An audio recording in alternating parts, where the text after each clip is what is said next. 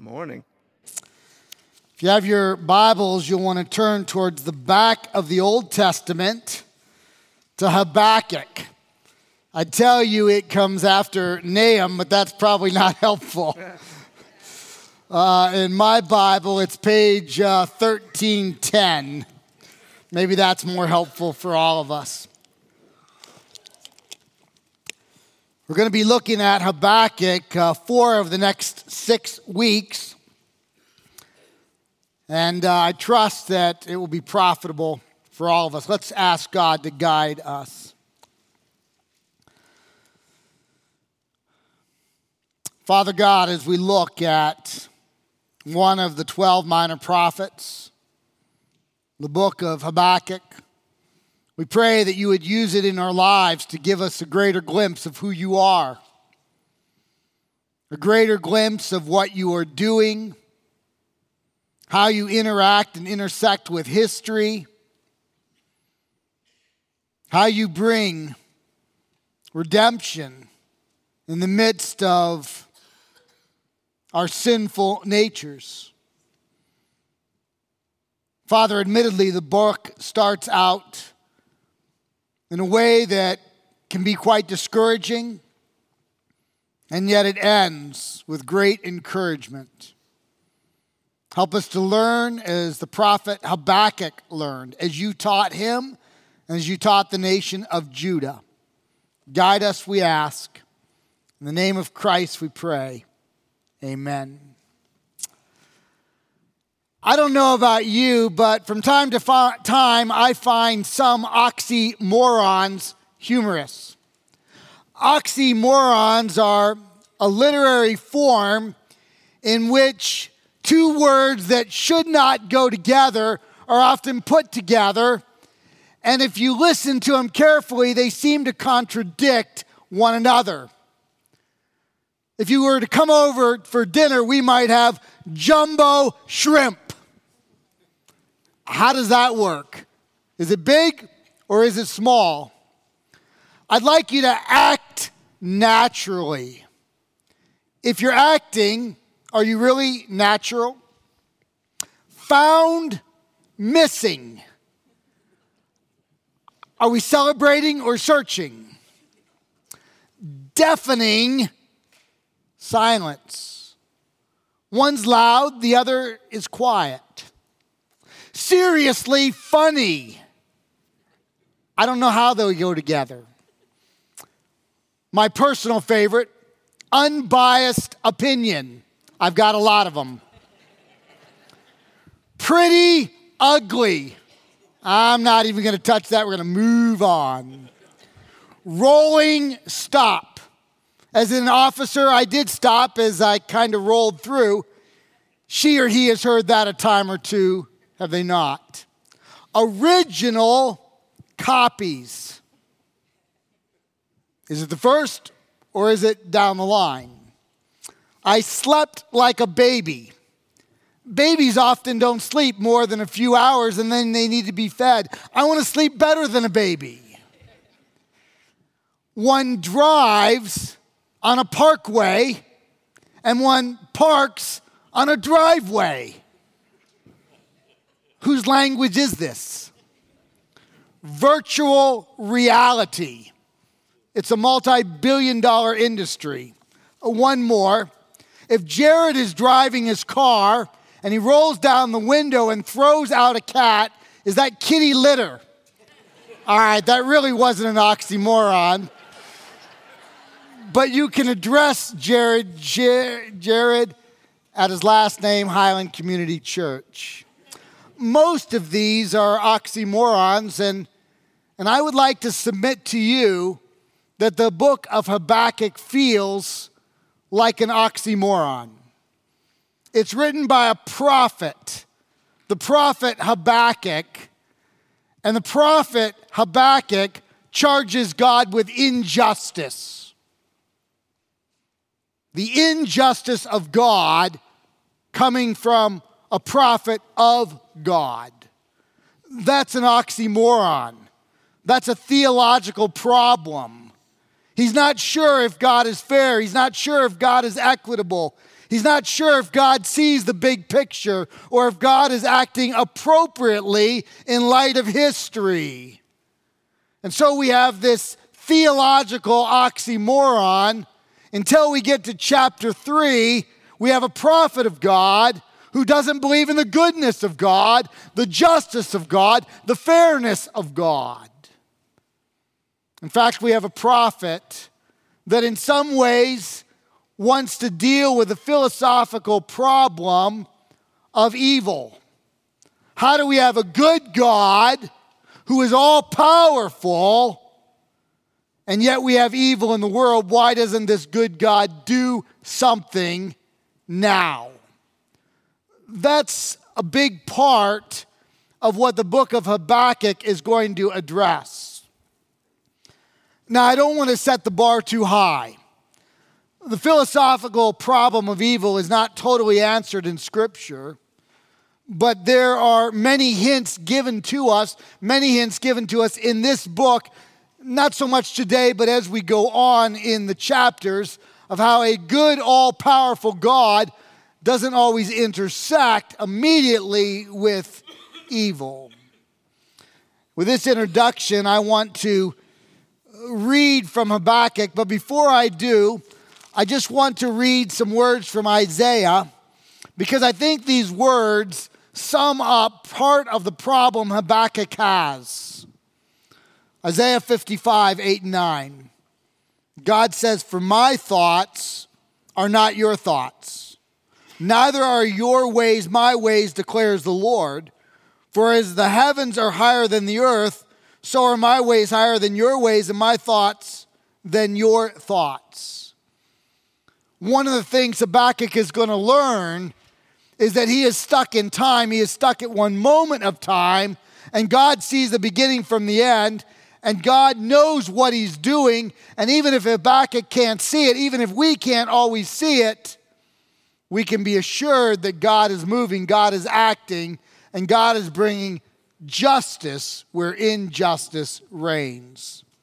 I want to pick up now in Habakkuk 1 verses 1 to 11, the oracle that Habakkuk the prophet saw.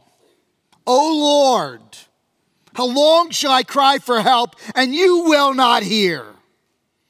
Or cry to you violence and you will not save? Why do you make me see iniquity? Why do you idly look at wrong? Destruction and violence are before me. Strife and contention arise. So the law is paralyzed. Justice never goes forth. For the wicked surround the righteous. So justice goes forth perverted. We wouldn't expect those words to God from his prophet. Now we begin to hear some of God's answer. Look among the nations and see, wonder and be astounded. For I'm doing a work in your days that you would not believe if you were told. Your mind is about to be blown. Just imagine, Habakkuk, what you're going to learn. For behold, I am raising up the Chaldeans. Your Bible may read Babylonians, it's the same group. That bitter and hasty nation who march through the breadth of the earth to seize dwellings not their own. They are dreaded and fearsome. Their justice and dignity go forth from themselves, not from God. Their horses are swifter than leopards, more fierce than the evening wolves. Their horsemen press proudly on. Their horsemen come afar. They fly like an eagle swift to devour. They all come for violence, all their faces forward. They gather captives like sand. At kings they scoff. At rulers they laugh. They laugh at every fortress, for they pile up earth and take it. That is, they build siege ramps of dirt and they overtake the fortresses. Then they sweep by like the wind and go on. Guilty men. God's already said what they're like. They're guilty men whose own might is their God the prophet Habakkuk. We're in about the seventh century BC. We're in a time period where this man will speak not to Israel, but to Judah, the two southern tribes. Let me back up. You remember that there were three kings in the United Kingdom. The first king was Saul, he did not have a heart for God. The second king was David. He had a heart for the Lord. And then Solomon, he had a heart for the Lord, but his heart was turned away by his intermarriages to women who were of idolatrous origins. About 930, Solomon dies. His son Rehoboam takes the throne. Rehoboam, for a moment, a couple days, has all 12 tribes. He rules in the south, in Judah, the, the, the two southern tribes, but he rules all 12 tribes. The 10 tribes for the north, they come down. They said, We served your father Solomon well. We obeyed him, we honored him, and we will serve you just like it, but we have two requests. You need to lower the taxes, they're a little high, and you need to end the corvée. The corvée is the forced labor. Under Solomon, every third or fourth month, able bodied men would work in construction projects for the state. They'd have to leave their farms and they would not be paid. And the corvée, it's too tough. And you remember Rehoboam is an untested guy. He's an untested young man. He goes to the wise sages, the individuals who had served his father Solomon well. He said, What saith you about this request? And they said, It's a fair request lower the taxes and the corvée. They'll serve you to your dying day. But he didn't like that answer. And he went to the young lads, boys that were brought up in the palace, silver spoons in every one of their mouths. They hadn't worked a hard day in their life. He said, What do you think of this request?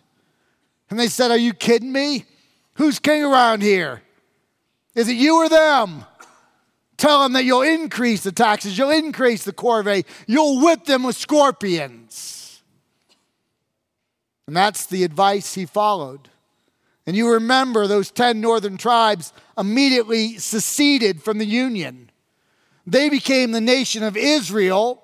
The 10 northern tribes took that name Israel, and they would last about 200 more years there would be 19 kings, every one of them ungodly.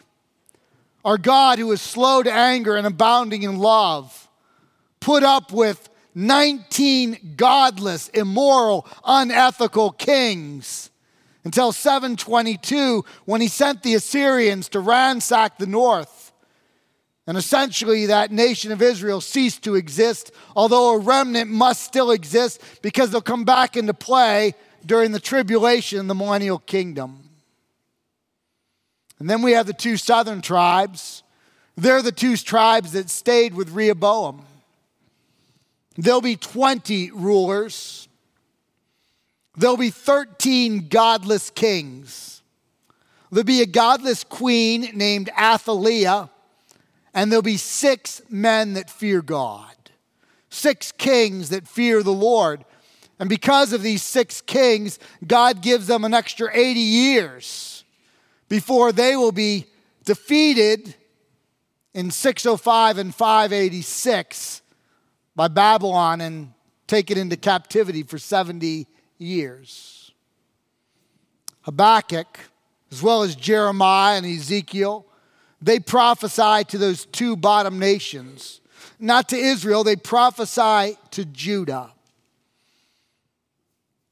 Habakkuk was raised during those years. He was raised during the time that we have one of the two boy kings. Every boy needs to be a king. Joash got the throne at age seven. That's fearful. Josiah got the throne at age eight. Habakkuk was raised during the time of Josiah. He was a godly king.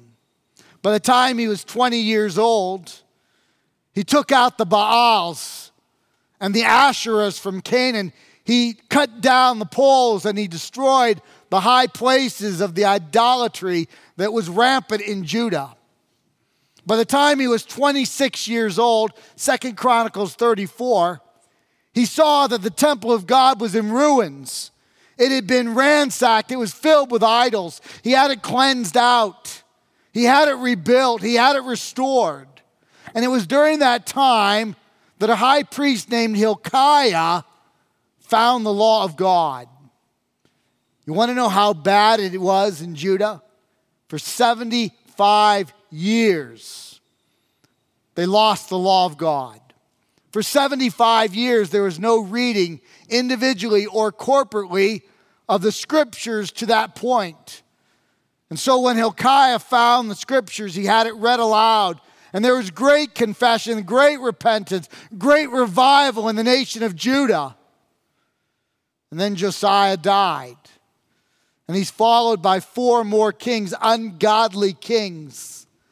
And at the end of that, God said he had had enough and he brings the Chaldeans, the Babylonians, to come to ransack in 605 and 586 to carry the Judeans into captivity. This is a setting for Habakkuk. Habakkuk is a prophet during these two or to these two Judean nations during this time period somewhere between 612 and 586. That's when he prophesies. We know nothing else about Habakkuk except what is in this book. And Habakkuk is disillusioned. Habakkuk looks around. He sees a nation that is filled with idolatry, immorality, unethical behavior. And he calls his nation back to the law, to the word of God and he calls on God to do something. He accuses God of being indifferent, of being unjust, of turning a blind eye. Understand that although Habakkuk is going to be very upset when God gets involved, he's the one that's urging God on. He just doesn't like what God does when God does get involved. And so he calls on God to end the injustice. He calls on God to waken, to see the immorality, the unethical behavior. He calls on God to do something. He prophesies alongside Ezekiel and Jeremiah. Now, please understand, these men are patriots. If you read the books, they weren't called that. If you read the books, their countrymen constantly think little of them, whether it's Jeremiah being thrown into a cistern, or whether it's Ezekiel being mocked, or whether it's Habakkuk, they're actually thought of as traitors. Why? Because they call sin sin, because they call their nation to repentance because they love God and His, His character enough to say, Lord, do something. And they love people enough to call them to turn from sin and towards righteousness. The most patriotic thing a person can do is to love the righteousness of God and the glory of God and to call for it to spread among a nation and to call for a nation and people to turn away from sin and towards righteousness. These are patriots of the highest order, the first degree. And Habakkuk the patriot calls on God. He says, How long, O Lord? Verse 2 How long, O Lord? And maybe some of us are in the same spot. Maybe we say, How long, O Lord? Until you heal my marriage. How long, O Lord, do I have to endure the loneliness in my marriage? How long, O Lord, until my child or children or grandchildren turn back to you? How long, O Lord, do I need to endure this difficulty in my life? You may be aware that it was this text that inspired a very famous speech in American history. It was 1965. It was Martin Luther King Jr. It was to 25,000 people as they marched from Selma to Montgomery, Alabama. It was the call for the vote for all adults. And Martin Luther King Jr. fashioned that great speech after Habakkuk. He said, How long?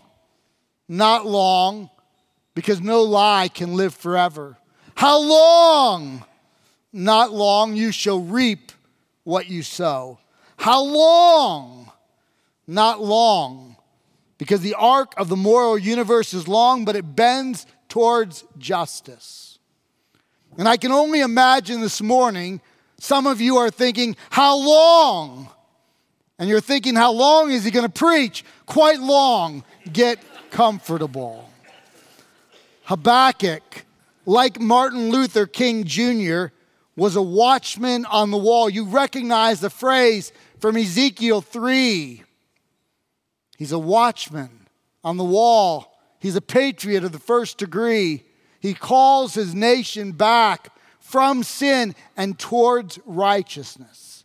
He has prayed, he has fasted, he has preached, he's even cajoled God.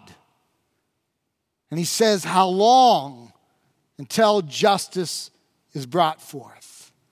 Now, before I beat up Habakkuk too badly, there's several things I admire. He believes in God. He believes that God can act. He believes that God is all powerful.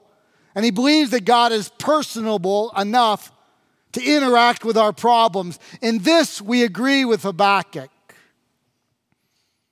But I think his conclusion early on is incorrect. I'll give you the cliff notes. He's going to decide it's incorrect as well. And he's going to come to the conclusion that God is acting, that God is moving, that God is doing something. And in the end, God does what is absolutely necessary for the nation of Judah. But hold on to your hat. For in the interim, uh, Habakkuk is not going to like what God does. Maybe you won't like it either. And so we read in verse 5 I, God, am about to do a work in your days that you would not believe if I told you. In other words, he's about to do in Isaiah 55 8 and 9. For my thoughts are not your thoughts, neither are your ways my ways, declares the Lord. For as the heavens are higher than the earth, so are my ways higher than your ways, and my thoughts than your thoughts. What does God do? He raises up, verse 6, the Chaldeans. Understand that Habakkuk is upset with his nation. He sees the immorality of his nation. He sees the idolatry of his nation. He sees the lack of care for the widow and the orphan and the outcast. He sees a plethora of sin in his nation. He wants God to chastise them. He wants God to show up. He wants God to bring justice. But he can hardly believe it when God chooses the Chaldeans, the Babylonians, as his chastening rod. Unless we think that God has been hoodwinked, that God doesn't understand who he's using to chastise his nation, he makes it clear he understands. In verse 6, he calls them a bitter and hasty nation. They're like a dictator from North Korea with decidedly more firepower proportionate to the time. Verse 7, he calls them dreaded and fearsome. This is the nation that vanquished the Assyrian Empire. This is the nation that has just vanquished or is about to vanquish the Egyptian Empire. This is the world power in the seventh century. Their army, verse 8, is like a cavalry, swifter than leopards, evening wolves eagles swift to devour. Verses 8 to 10, they laugh at kings, they mock kings. Verse 11, they're a God unto themselves, and God has already judged them. God is not hoodwinked. He knows full well that he is using a more evil nation to chastise a less evil nation, and the result is that Habakkuk is scandalized. Understand this Habakkuk is caught in time.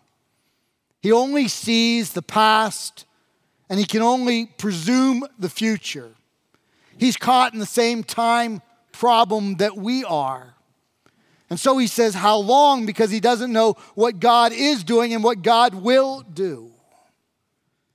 He's scandalized and he thinks the Babylonians are getting away with it. They don't get away with it. In 539, the Babylonians are flattened by the Medo Persian Empire. God will bring justice. But he's trapped in a moment of time like we are, and we don't see the big picture, and God does. And he's going to need to learn to trust that God will ultimately bring justice.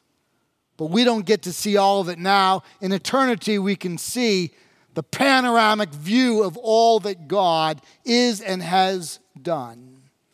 So for now, Habakkuk challenges the goodness, the mercy, the wonderfulness of God. This then is the setting for the three chapter book. We won't solve any of the philosophical problems of evil today, but let me mention four quick observations. First, I'll state the obvious. Habakkuk doesn't get the obvious. When a nation ignores God's laws, injustice reigns. Habakkuk wants to blame God for it. The Bible blames man for it. When a nation ignores God and a nation ignores God's laws, it's not God's fault, it's man's fault. God is very clear about this. Judah is at fault, not the Lord. But what will God do to rescue them? He will send a redeemer which was forward for them, it's back for us. A Redeemer who takes sin upon himself, who goes to the cross, who offers salvation to all who by faith believe in him, and he will offer eternal justice for all of time going forward. God will rescue us from what we have done ourselves. Second, this book is a clear warning not to put God in a box. We each need to have a category for the mysteries of God. We need to understand that we are stuck in time and we can't see all that God is doing. And sometimes God does things that are beyond our comprehension. The mysteries of God, a theological box, every person needs it. How does the Trinity exist? I don't know. He's three in one. It's a mystery. It's my, my theological box. How is Jesus fully God and fully man? I don't know. But the Bible affirms that it goes in my theological mystery box. How does divine election and human responsibility work simultaneously? I don't know. But it goes into my theological mystery box. How would God use a more wicked nation to chastise a less wicked, wicked nation? I don't know.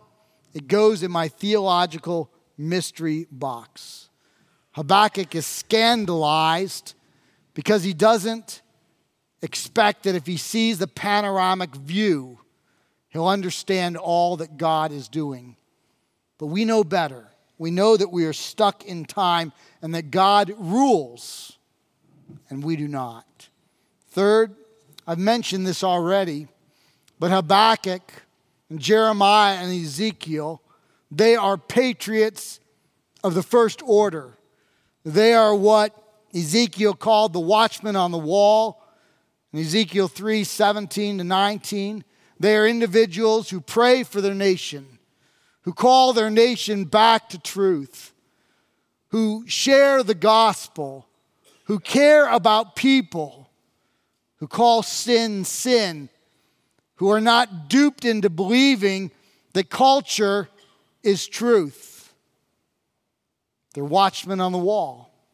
They're individuals who call an area back to revival, to change, to transformation, to truth. May you and I be watchmen, patriots of the first order. And finally, let us never doubt the God of history. Notice in verse 6, God said, I raised up the Chaldeans. God raises up leaders, God deposes leaders. This does not mean in any way we shouldn't vote. This does not mean that God so dictates history that it doesn't matter if we intersect and interact with politics. It doesn't mean that at all, but it does mean this. At any time, God can raise up leaders, God can depose leaders, God can bless a nation, God can curse a nation with leaders. And God wants us to pray, and God wants us to interact, and God inhabits the prayers and the praises of His people. And God moves on behalf of his people. And so, again, it's that mystery of how God interacts and how man interacts with history. But know this ultimately, God is sovereign. God's purposes will come to fruition. And Habakkuk will learn, as we must learn, that God is not unjust, but God is full of justice. And God will bring his just purposes to bear, sometimes temporally, always eternally. Let's pray. Father God, I thank you for this prophet who interacted with the nation of Judah in the south. I thank you for what he learned, and through him, what we will learn about your character and even about how you interact with the problem of evil in our world, how you interact with history, and how you call us to be patriots and watchmen on the wall, and to care about and to love people and nations enough to call us back to you.